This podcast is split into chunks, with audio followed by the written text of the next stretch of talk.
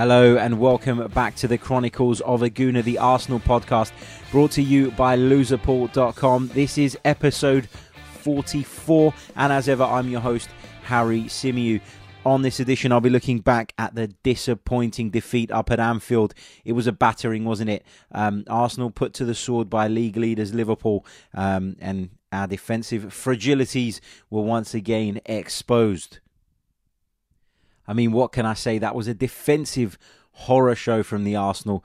Um, I didn't expect us to get anything from Anfield. In truth, um, I, I, always felt that we were going to go up there and get beat, um, and it was kind of a case of how many, wasn't it? And that's not how we should be thinking as Arsenal fans. The fact that we go into this type of fixture so worried and so resigned to defeat before the game even takes place just says a lot about how far we've fallen in the past couple of years or so. So, for me, you know, like I said, I felt that Arsenal were always going to get beat up at Anfield, but I wanted to see a performance. I wanted to see a valiant effort. I wanted to see Arsenal go there, be difficult to break down, difficult to beat, and, and look to hit Liverpool on the counter attack. You know, we know Aubameyang can score goals. We know Lacazette can score goals. Um, you know, we know Aaron Ramsey can break into the penalty area late on and cause teams problems. So we know we've got that stuff in our locker. I just wanted to see Arsenal defend properly is that too much to ask? And I know we've got lots of injuries, but the basic concepts of defending seem to have gone out of the window. Um, and, and, this is not just under Unai Emery. You know, we were seeing these problems under Arsene too. I just hoped that maybe Unai Emery would find a way of resolving this type of thing. Unfortunately, up until now, he hasn't. Now, we always start by looking at the uh, initial team selected by Unai Emery, so that's what we're going to do again. Um, Leno was in goal. There was a back four of Stefan Lichtsteiner, Sokratis, Shkodran Mustafi, and Sead Kolasinac. A midfield of Granit Xhaka, Lucas Torreira, and uh, Aaron Ramsey, with Alex Iwobi on the left, Ainsley Maitland-Niles on the right, and Pierre-Emerick Aubameyang through the middle. Um, not too many complaints about the initial selection. You know, I don't think there was anything wrong with that.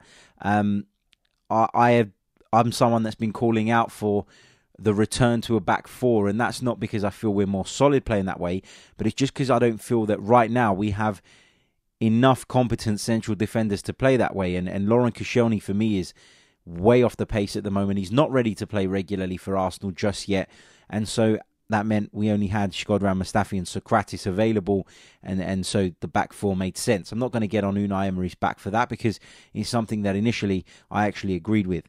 Um, then, of course, the other surprise thing was Ainsley Maitland Niles uh, playing on the right hand side. And we've always talked about Ainsley Maitland Niles not being a fullback, and I think that's absolutely right. But it, uh, it kind of shocked me to see him deployed on the right sort of wing. Uh, on Saturday because that's not something we've ever seen Unai Emery do before. So it was a bit out of the blue. Um, Ainsley Maitland-Niles did score the goal. You know, he had energy in the first half. He was getting up and down. He was making the right runs. Maybe some question marks over whether he was helping Stefan Lichtsteiner enough defensively. Um, that is a criticism that you could perhaps throw at him after Saturday's game. But for me, he done okay. Um, you know, just okay. He wasn't brilliant uh, and he wasn't awful. So yeah, uh, that was the other selection choice, wasn't it? That kind of raised a few eyebrows. Um, you know, he could have gone maybe with uh, Aubameyang um, and Lacazette up top instead, um, and maybe seen how that panned out. I don't know. Who knows? Uh, but Unai Emery had his reasons. He picked the team, and, and at kickoff, I wasn't overly disappointed with the team he'd selected. I didn't really have any major objections to it, so I'm not going to sit here now um, after the game's passed and, and criticise him for that. Now, starting off um, right at the beginning of the game, you know, Arsenal played uh, okay, the first few minutes, Liverpool had quite a bit of possession. They were trying to impose themselves on us, and it didn't really happen. Fabinho was giving the ball away quite a bit in the centre of midfield, as was Lucas Torreira um, and Granit Xhaka, if I'm being honest. It was a bit of a sloppy start to the game. And then, uh, obviously, Ainsley Maitland Niles popped up uh, on the 11th minute. Great work from Iwobi and Ramsey. Ramsey pulled out to the left hand side. Uh, they combined really well, the two of them. Uh, Iwobi broke free and delivered a fantastic ball into the path of Ainsley Maitland Niles. And it was one of those balls that had the right weight on it, the right spin on it. Um, and it was a, a, such a pass that Alisson couldn't really come out and commit himself to get it. It was kind of in no man's land, wasn't it? And it's one of those ones that sort of teases the goalkeeper, but he didn't come. Um, unfortunately for us, Ainsley Maitland-Niles was able to get there on the stretch and turn it in. And Arsenal took the lead, and you're thinking, great, you know, what a fantastic start. 1 0 up at Anfield. What more do you want? Um, we're not stupid, are we? We didn't really think that we were going to go the remainder of the game without conceding, but it was a brilliant start, wasn't it? It was positive, and you would have thought that that would have breathed confidence into the Arsenal team.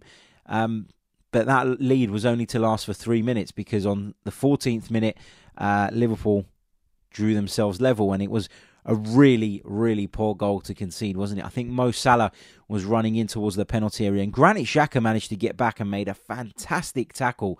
Um, and at that point, because um, I was actually commentating on the game, at that point, you know, I kind of calmed down. I thought that Granit Xhaka had made the challenge and that the danger would now easily be swept away by either Lichtsteiner or Mustafi.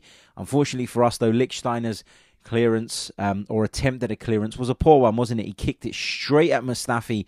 Um, the ball deflected into the path of Firmino. Bernd Leno had already committed himself, and Firmino, uh, to take the piss, basically looked away when he finished that. That's how easy it was, you know, a couple of yards out from goal. All he had to do was tap it in, and, and it was a cheap, cheap equaliser um, from an Arsenal perspective. And that was really, really disappointing having um, started the game pretty well and having got ourselves in front. And then again, you know, another piece of slack play in the middle of the park. This time it was Lucas Torreira. And Lucas Torreira, for me, looks absolutely knackered. I don't know what you guys think. I think he looks shattered. I think he's played way too much football. Um, and that's as a result of us not having anyone else like him, anyone else in his mould. Unai Emery feels that he has to be in the team uh, more often than not, and and we've seen. Um, you know, a bit of fatigue creeping in there now with the Uruguayan. I think, I think that's fair to say. Um, but anyway, he, he received the ball. He seemed to turn into trouble, didn't he? Turned into Sadio Mane, and then Roberto Firmino picked up the ball, literally um, danced his way through the Arsenal defence. I think he went to the right of, of Mustafi, to the left of Sokratis. And it all opened up for him, didn't it? Like the Red Sea. Everybody committed themselves. It was poor, poor defending.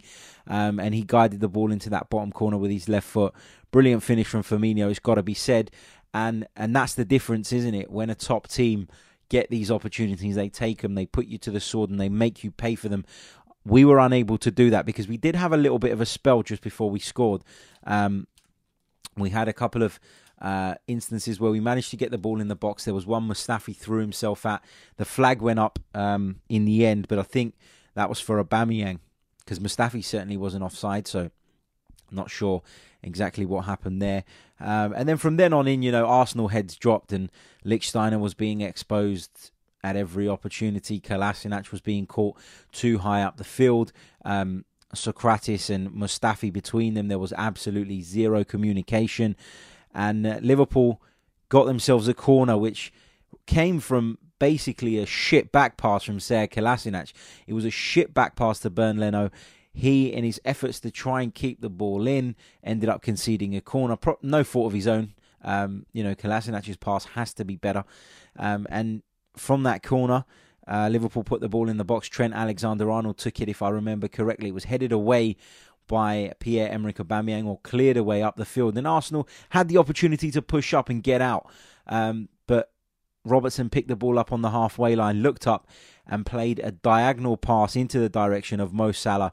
Um, sort of just inside our penalty area, and it astonishes me at how easily he was allowed to uh, not not to pick out the pass because you you don't expect him to do that from um, where he is, and uh, you know when your opponent's got the ball just inside their own half, you're not overly worried about that. But the fact that Mo Salah was left completely unattended um, and able to wriggle free. You know, you can't allow players of that quality, that sort of space, that sort of time. And Mo Salah, with one touch, just guided it into the path of, of Sadio Mane, and he just put it into the roof of the net. 3 1, um, and game over as far as I'm concerned. You know, people will say it wasn't over at that point, but for me, it was. Arsenal dropped their heads, having taken the lead um, and been on cloud nine for just three minutes. We now found ourselves staring down the barrel of, of a defeat. And for me, that's really difficult to recover from, isn't it? And, you know, it's schoolboy defending once again. And, you know, I'll come on to talk about my thoughts overall on Arsenal's defending in a minute. But in terms of this game, um, it was like watching an, an Arsene Wenger team of, of the last two or three seasons, wasn't it? Away to a big team and, and completely capitulating. And then, of course, right on the stroke of half time, as just in case you had any hope of Arsenal fighting their way back into this one, um, Liverpool were awarded a penalty. Sokratis with the foul on Mo Salah. A lot of people are talking about it being a soft penalty. Mo Salah dived the week before, didn't he? Uh, or on Boxing Day, I should say, against Newcastle. So, um, you know, I must admit, when I first saw it, I thought there's probably minimal contact here, and Mo Salah's thrown himself down to the deck and, and he's managed to get a penalty. And uh, whilst I do think that there's an argument it was a little bit soft. I do think it was a penalty. I'm being honest now, you know, um, and and taking my Arsenal cap off for a minute. You have to say that Sokratis has fouled him, and it's a silly, silly foul because once Mo Salah gets the wrong side of you, if you watch it again, Sokratis has a first little niggle at him, and you think, right, he's got away with that. Now you need to tread carefully. The angle's against Salah, isn't it? You know, um, he, he he likes to approach the goal from that angle, um, and I just think that if you're a good goalkeeper and you close out your angles and you get your angles right, then you should be okay there. And you know he's he's managed to get the wrong side. Sokratis had the first niggle, then he has the second niggle, and it's the second niggle that gives Michael Oliver no choice but to point to the spot. Um, you know, it's probably one of those ones where I'd say it was 70% penalty, maybe 30% not, but you're away at Anfield. What do you expect? What do you expect the referee to do? Um, you know, that's the way football is, whether it's right or wrong. And there's no VAR in the Premier League at the moment, so you know referees are influenced by things like that, um, by your movement, by the player who's hit the ground's movement, by the home crowd. Um, so unfortunately, that's just the way things are, and you know, didn't expect anything different at Anfield, and I, I don't know why anyone else did, if I'm honest. Um, then, of course, half time came and um, it, Laurent Koscielny came on, didn't he? Um, which I thought didn't really make any sense. I was thinking, you know, is is Koscielny coming on and we're switching to a back three so we can push our wing backs further up the field? But no, that wasn't the case. It was a straight swap for Shkodran Mustafi. I don't know if Unai Emery was looking to protect him, um, given that he's been out for a few weeks. So anyway, um, you know, it doesn't really matter now, does it? It was a dead substitution that had zero impact on the game. Um, and none of them did, did they? Alexander Lacazette came on on the 71st minute for a Aubameyang straight swap. Um, Lacazette probably should have had a penalty, um, but it was 5 1 at the time. I'm not going to kick up a massive stink about it. Um, the bottom of his foot was kicked and uh, he went down. Um, but I, I, you know, the thing is, Arsenal were deflated at the time. The game was done and dusted. But I still want to see Arsenal players appeal, make a fuss of it, put the referee under pressure, give him a decision to make. And our players didn't really do that. It was like they were disinterested, and in truth, their heads dropped at three-one. And you know, at that point in the game, I, I guess I could see why. Um, it just felt like a, a waste of time and a waste of breath I think it was around about with 25 minutes to go when Liverpool were awarded their second uh, penalty of the evening, which subsequently led to their fifth goal of the game. Firmino took it, and being on a hat trick, it made sense, didn't it? Um, ball came into the box. Dejan Lovren um, went down like a sack of potatoes under the challenge of Sead Kolasinac. But you've got to say it's stupid on Kolasinac's part. It's so stupid, you know, to to push someone in the back as obviously and as forcefully as he did. You you're just asking for trouble, and I don't get why players do that. I, I don't understand it. What went through his head at that moment in time that he felt he needed to shove uh, Dejan Lovren the way he did? I know he went down easily, but players will do that to get the attention of the referee. How many times have we seen players stay on their feet and not get their decision? One example that sticks in my mind was a Raheem Sterling one against Spurs. I think it was not last season, the season before maybe, where he was shoved in the back. He stayed on his feet. He didn't get the decision. So you can't be surprised when players throw themselves down. My question is forget looking at the referee, forget looking at our opponent's behaviour. Let's look at what we could have done to prevent that. And Sead Kolasinac was stupid there. It was plain stupid, wasn't it? There's nothing else to add to that. It was just silly. Um, you know, a, a, lack of common sense. Um, you know, maybe a, a sign of frustration. I don't know, but for me, you know, you can't have players doing that, and it doesn't matter if it's four one at the time. It's it's there's no need for it.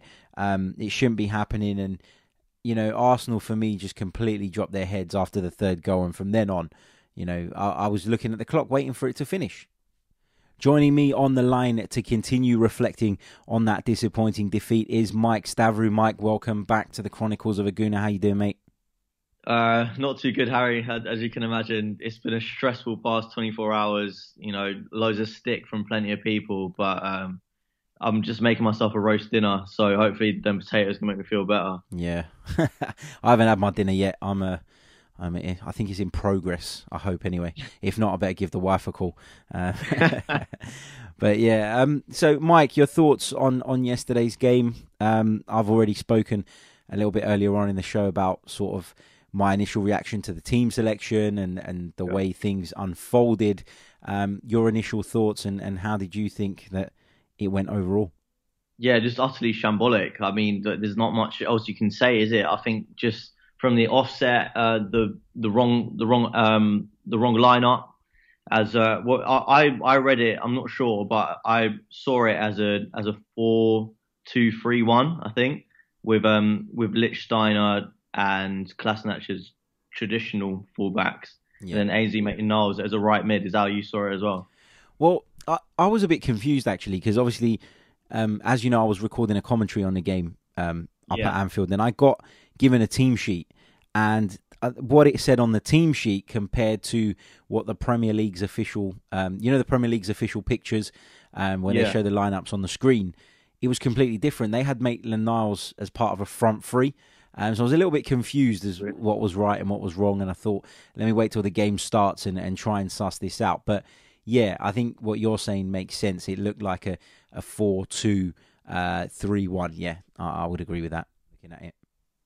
Yeah, I mean, just just the wrong, not even just formation, how, but the wrong mentality. Like to go toe to toe with Liverpool is just bizarre. And it's not really something that we'd associate with Emery. Like we see him as quite tactically flexible and he's quite malleable with his with his uh, tactics. So you, you'd think like after a big win against Spurs, where we showed you know we can go toe to toe with um with, with a, a, big team. Why would he you know go with such a gun ho approach? You'd think you know away at Anfield, one of the most dangerous places to go these days, you'd have a more cautious ap- approach, and that kind of fed into the team, and the, the team just didn't really look like they knew what they were doing. Um, they they were outrun out all over the pitch. Um, you know, for some of the goals, it was just so simple. Like the, the defensive errors, just like no communication. And I, I know that over, you know, our 22 unbeaten, unbeaten run, there were some issues defensively, but from what I saw yesterday, it was a, lot worse than that. And I think we've got we've got a long way to go. I mean, I don't. I know that you were quite vocal, Harry, on Twitter, saying you know this is a similar points tally to how, how it was last year. I think you know, it's going to take a while, and I think we need to have a bit more patience as fans because ultimately Emery's taken over, um, you know, a 10 year period of failure, and that's what's been ingrained not only into the players but into the club. Um, and a lot of how we progress will be based on the investment that Emery receives and the backing. But to be honest with you, you know, I, I can't see that. Can you? You know what? It's, it's a difficult one, isn't it? Because I've taken an absolute battering on Twitter today. My notifications have been going off all day. Um, I've been accused of um, spreading toxicity amongst the Arsenal fan base um, j- just because people don't agree with me. And the, the thing yeah. with me is, uh, I did pull up the point about the points tally. It's not all that different to that of last season. It's one point different, in fact, um, at the same stage in the season. Um, we have one more point this year than we did at the same point last year. So that that is worth looking at because at the end of the day, it's points that we play football to earn. It's points that get you into the top four. It's points that get you into the Champions League. Um, ultimately, that brings financial reward, and you can go out and get the players that you need to try and improve this side. So I don't think that's irrelevant. Um, you know, that is something worth looking at. In terms of the initial lineup, I've already said earlier on in the show, I didn't take any issue with it um, before kickoff. And the, the reason for that is because in recent weeks I've been quite vocal about the fact that I didn't like us playing a back three when we didn't even have two fit centre halves. I thought that was stupid. I thought we were putting square pegs in round holes or whatever the saying is, yeah. and and just trying to get by. it. And when we'd played most of the season with a back four, and I just couldn't understand why we didn't switch back to that and try and and build from there and and get sort of steady the ship and get back on track until um, we had those players fit again. And maybe Emery wants to play with a back three going forward. That's fine. But at that point in time and on Saturday, we didn't have the personnel to do that. So I take no issue with that. Where I do take issue is, you know, people talking about Unai Emery needs three transfer windows. He needs four transfer windows. I get that. In the overall grand scheme of things, Unai Emery needs a lot longer, a lot more time. But what you also have to take into account is that team that took to the field on Saturday against Liverpool. If you look at the back five, and I'm talking about the four defenders and the goalkeeper, three of them were signed post Arsene Wenger. Okay, that's Stefan Lichtsteiner, Sokratis, and Bernd Leno. Now, people have been talking about how Sokratis isn't good enough, how Lichtsteiner isn't good enough, how Leno isn't good enough. Well, who's responsible for those signings? It might not be Unai Emery, but then it's certainly Sven Mislintat because those players have been bought in post the Arsene Wenger era. We can't keep blaming their faults on Arsene Wenger. Arsene Wenger's gone. Forget about it. He's done and dusted. Now yeah. it's time to look forward. Those three players are not Wenger players. They are the post yeah, Arsene Wenger. Much, Go on. Harry, how how much input does Emery actually have? I'm, I'm not sure about that. I reckon he puts together a list of players that he might want. Um, but w- we know that Sven Mislintat has been, you know, basically in, very involved in the recruitment, along with uh, with uh, the other guy's name I can't pronounce. Raul Sanllehi, yeah, yeah. He, him, and Mislintat have been very in in that. Yeah, I completely agree. I completely agree with that. But I have that's what I'm saying. I don't know who the fault lies with.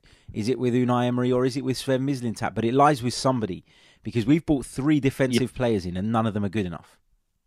Yeah, I mean, ultimately as well, it's the ambition of the of the club. I mean, if you're giving, like, say it is Emery, just for example, if if you're saying to him, look, uh, you need to go out and get three players, and you've only got a budget of like 60, 70 million, however much we spent for like three players. I mean, you're not going to get the, the the the good, the top quality that's good enough to to challenge, are you? I mean, we uh, we got kind of lucky with Lucas Torreira that he is a really like good pick, and he's only 22 and we, we've been we have been lucky that he's been incredible. But it's it's not always going to work out like that. And when you like with, with Stefan Lichtsteiner, he he's a free. Like, what do you expect? He's a he's an experienced head. He probably wasn't even expected to be starting, but because of like our injuries, he, he's had to play. Uh, Sokratis, I think, is is a good defender. Um, but you know, when you're in a in a back three like we played yesterday, or back sorry back two, he's gonna he's gonna look bad, isn't he? Ultimately, and he, he has had good games. This, you know, at the end of the day, Harry, it's about the ambition of not just the manager; it's about the ambition of the club and where, where they want to go. Because you, you you can like draw comparisons with with Jurgen Klopp at Liverpool because he was brought in, didn't particularly do well in his first season. I think they finished eighth, um, but you could see that he was trying to build something and he was, you know, implementing his tactics. And I think Unai Emery's done that to an extent, you know, playing out the back, um, a high press, um, not necessarily going to work every time, but it does take a lot of time to fine tune that. The, the only difference is with, with, us in Liverpool is that they've they've backed him. So let's, let, us see what happens. I mean, obviously it's devastating to get smacked, and we're we're too used to it. Um, I'm going to bring up my stats here, which I know you love, but um, we've conceded four goals in the first half of a Premier League game for the fourth time. That's the first half, one half. Yeah. With Liverpool obviously yeah. responsible for two of those uh, back in 2014. I mean, that's just not good enough, is it? No, it's not. It's, it's awful. And, you know, I get what you're saying in, in comparison between sort of Jurgen Klopp and Unai Emery. For me, the Liverpool fans bought into the Jurgen Klopp thing because they saw uh, a progress. They saw the vision of Jurgen Klopp. My issue is at the moment that I'm struggling to see what Unai Emery's vision is. There's this thing about playing out from the back. Well, all that seems to be happening at the moment is Arsenal putting themselves under unnecessary pressure on the edge of their own penalty area, inviting an opponent on when you don't have the players to play that way to me makes no sense. Um, but it has improved since the beginning, Harry. You, have got to say it, it has. It has improved, Mike. It has, but you know, often as well. How many times do you watch Arsenal now, and most of our possession is amongst our back four? We don't seem to know how to transition from that playing out of the back into creating play and building play, and that's that's my thing. It just it seems boring to me. It seems negative. I, well, do you know how you build play? By, by playing creative players, and our 350 grand a week player has been isolated. I said this to you as well on on the Arsenal fan show on, on Love Sport a few weeks ago, and you and Dave both disagreed with me. And I, I said that Emery doesn't fancy Ozil, and I, I, think it's clear to us all now that, that he doesn't. Yeah, absolutely. I think uh, I hold my hands up at the time. You know, I was kind of annoyed by people going on about this fallout that we'd we'd had no proof of. It was just speculation. It was just hearsay. But as things have developed, you know, we're starting to see that it probably is something to do with the fact that Unai Emery doesn't fancy him. And for me, that's not good enough. You know, you, what I wanted to see when we appointed a manager this summer was I wanted to see a manager come in um, who was tactically a tactically flexible. I think that's the word. Someone who would come in yeah. and adapt the team from game to game, depending on our opponent, understand our weaknesses, try to um, compensate for those in other ways. And at the beginning of the season, Unai Emery was doing that. You've got to say, and I praised him at the beginning of the season, and I was praising him for weeks and weeks and weeks, and throughout that unbeaten run, it wasn't always great.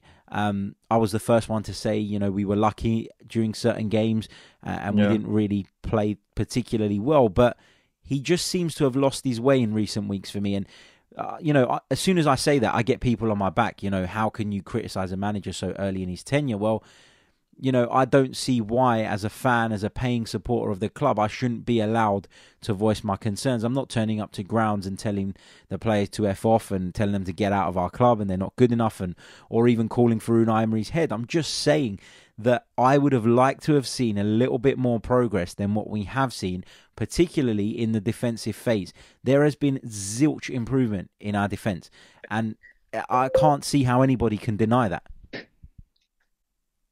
yeah, I mean the defense is, as I said, shambolic, and we've seen minor improvements, but not in terms of improving individuals because you can't really do that. But as as a system, like I do go back to the Spurs game, and I thought how we defended from the front, like all eleven players, like this is the kind of direction that we need to go. But again, that was at home, and that's not always going to work. You need to kind of tailor it to the exact team that you're playing and the kind of tactics that, that they will put out. But as I said, Harry, you know, I don't think it's it's the players that he wants. There's a lot of deadwood in, in that team. I mean, like just look at the kind of centre backs that we have. Um, Laurent Koscielny, I think he's he's finished. To be honest with you, I think his his legs are gone. Yeah. Um, Mustafi always got a mistake in him. We, have known this for a long time. Uh, Sokratis, you know, I mean, he's putting some good performances, as I said, but he's not the kind of centre back that is going to win you stuff. Like let's let's be honest. No, that's right. Um, but Mike, let me put a question to you. Yeah, Arsene Wenger. Would you say Arsene Wenger didn't get the the amount of backing from the board that he should have during his time at Arsenal, towards the end in particular? Um, actually, towards the end, he kind of did get a, a bit of backing, but I don't really know why. It, it was a bit bizarre because obviously we signed uh, a Pierre-Emerick Aubameyang in January. A lot of that was off the back of sales, though, wasn't it? Remember we sold Alex Oxlade-Chamberlain that year for 35 million. Yeah. So, but overall, would you say that Arsene Wenger had the backing that he deserved from the board? No, no way. No, no right. Not. So, what makes people think, and this is a genuine question to you, what makes people think that this board will be any different when it comes to Unai Emery? Because that's where my concern comes from. My concern comes from the fact that we need players. We're shopping in Lidl. Not that there's anything wrong with that if you shop in Lidl, but we're shopping. we're shopping in Lidl, and Liverpool are shopping in Marks and Spencers. That's the difference at the moment. So yeah. What makes people yeah. think that Unai Emery will be backed more than Arsene Wenger was? That's what I, I really want to know. No, I mean, I probably have, to agree with you. And based on, on history, I, I'm I'm not sure we will. You know, whether whether there's a slight change, um, if Stan ever takes like a, a step back and his son comes through, uh, Josh. I'm not sure if that if, if that will happen, but um, what Unai Emery is going to have to do is what he did at, at Sevilla, working on a bit of a smaller budget and um, really like molding the players to his to his own system. And you, are right. I mean, like based on what he's bought so far in Leno, uh, Sokratis, Lichtsteiner, Torreira has, has been the only good signing out of that. But then again, you know, we, we go back to is it his decision? And it it is just based on you know where where the club and where where the ownership want want us to be. If they're if they're more than happy with us, you know, winning an FA Cup and um, finishing in Champions League places, then we're, we're going about it the right way because we're not we're not too far away.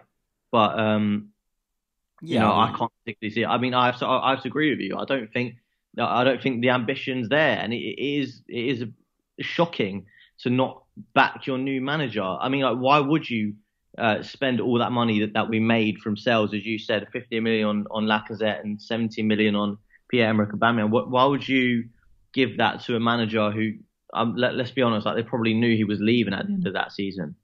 Yeah, no, that's right. And to me, there's there's just so many things that don't make sense. I think the problem comes from the top down. Um, this is not a call for Unai Emery to be sacked. Don't get take me the wrong way. I, all I'm saying is that I would have liked to have seen a manager come in and make us significantly better defensively, whether that's through signing players or whether that's through work on the training ground. And I have not seen that. We've seen him sign players. It's not really worked. Um, Matteo Guendouzi, you could argue, has been a decent signing, but for me, he's a youngster. He's not ready to boss Arsenal's midfield. And the fact no. that he's played so many games this season tells you where we are. Do you know? And and that leads me on to my next point, which is around the captaincy. Um, Aaron Ramsey was given the armband um, on Saturday.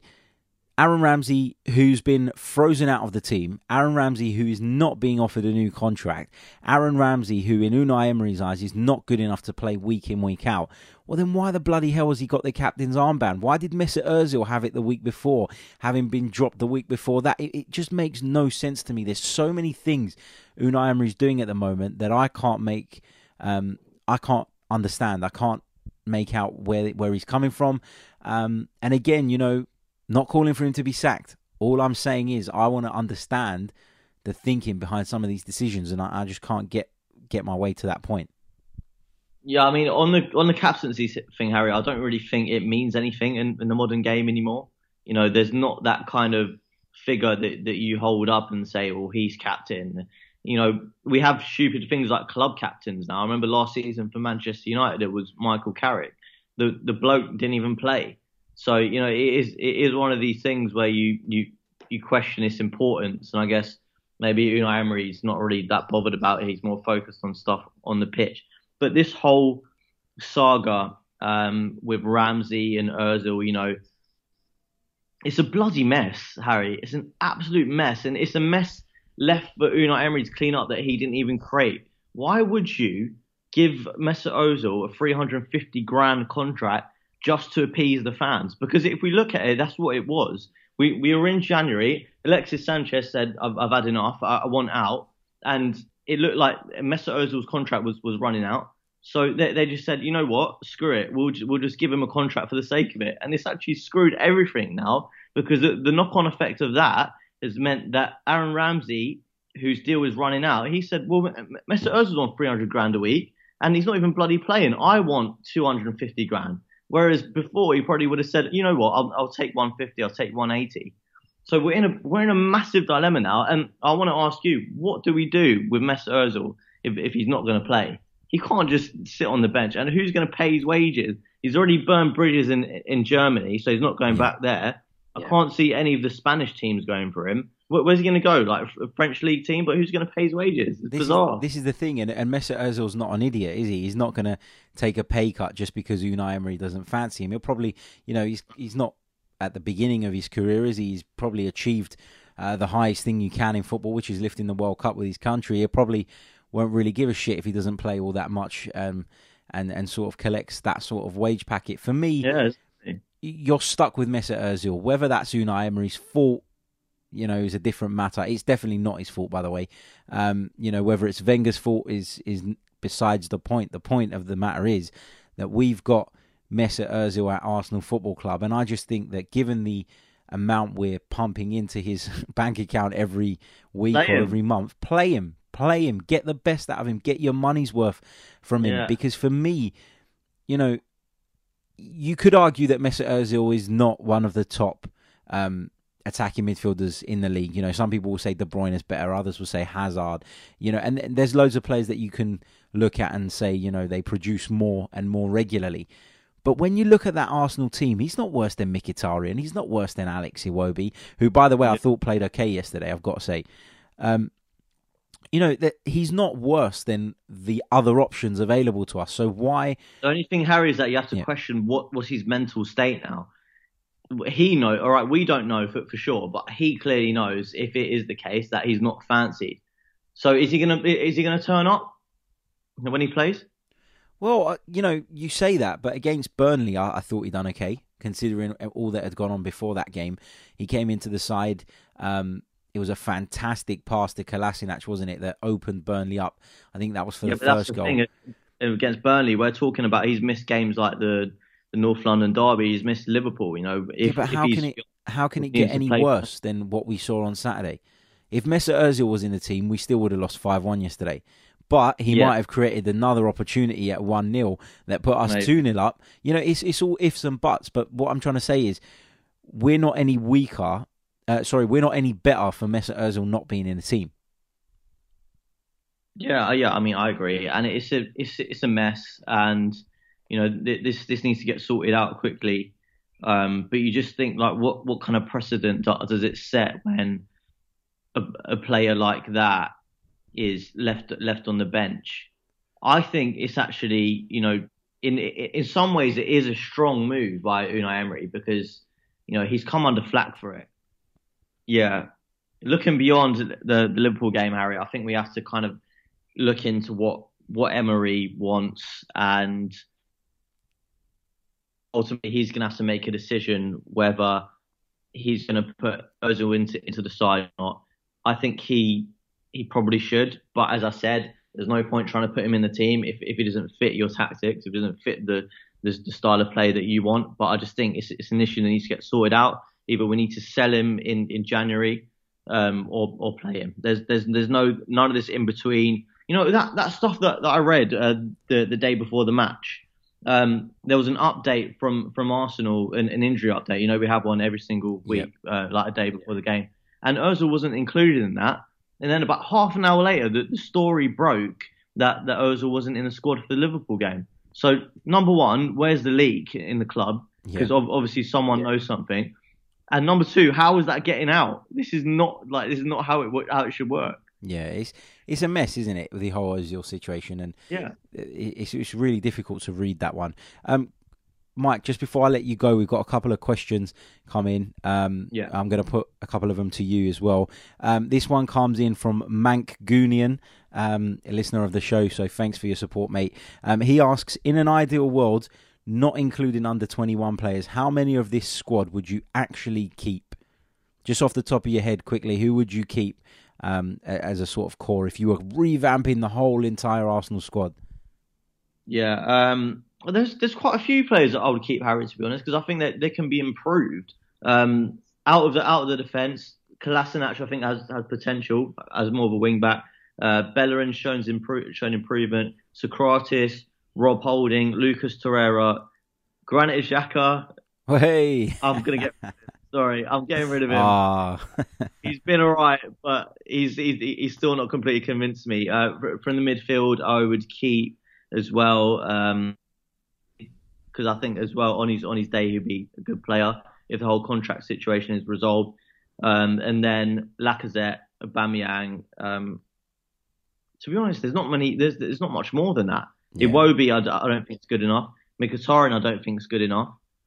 Yeah. Um, Mesut Ozil obviously do- doesn't fit the style he wants to play, and he's and he's not worth worth the money we're paying him. So yeah, not not many to be honest, not many. not loads. Not many indeed. Right, the next question comes from Suburban Gooner Chris. Um, he asks, How much money would it take and the number of players too to get us where Liverpool are? So how how how many players do we Oh. need to bring in, um, and how much money are we looking at? we need. It's not just you know going shopping to to Marks and Spencers, Harry. We need a banquet, mate. we need we, we need the whole lot. We need a hog roast. We need a barbecue. We need. Um, so I would say at least two centre backs, a left back, um, two wingers, um, and to be honest, if I'm if if you're asking me in terms of challenging, I think we need uh, a keeper better than Leno. Yeah, so agreed. that's a lot. I'd say about I'd say about five, six first team players at least. Yeah, I'd agree. I'd say six as well, and I think we need to spend at least 250 million oh. to get anywhere near oh, Liverpool's level at the moment. Um, you know, I, I, mean, we're praising Liverpool, but they haven't won anything yet. Let's, you know, that's that's. Well. I don't know, mate. Like based on based on their performances recently, I, am quite worried. And actually, uh, I made a bet with, with a mate at work. If Liverpool do win the league, I've got to shave my beard off. So, oh god, I'm not very happy. Oh god, there ain't enough razors in the world, is there? uh, I'm gonna be looking like a 12 year old man. I, I, can't, I, can't, do it. That's why I keep mine as well. Um, and also, Chris asks, uh, how many transfer windows of doing that is realistic? I would say it's hard, isn't it? Because you want to say three or four, probably four, but then it's who you lose in that time as well, and, and who sort of gets past their peak. It's, it's difficult to answer that one, but really good question, Chris. Um, thank you for sending that one in. I've got one final one that I'm going to go through, just conscious of time. Don't want Mike's potatoes to burn in the oven as well. Um, um, Richard Wright says, um, I suspect that we will not spend big at all in January. Should we be looking at championship level players in January? trying to find a gem. Um,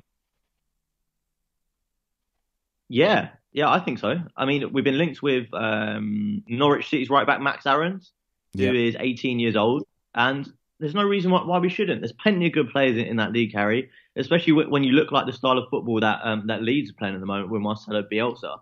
Yeah, they're they're good players, and it takes good players to play well in that system. You've got um you've got Harry Wilson, obviously, you know, who's who's uh, on loan um, fr- from Liverpool. But um, there are plenty of good players. Uh, Kamaru is, is, another one who's been linked to a move to the Premier League. Yeah. Um, I mean, not, not. I mean, definitely not as first team players. Let's be honest.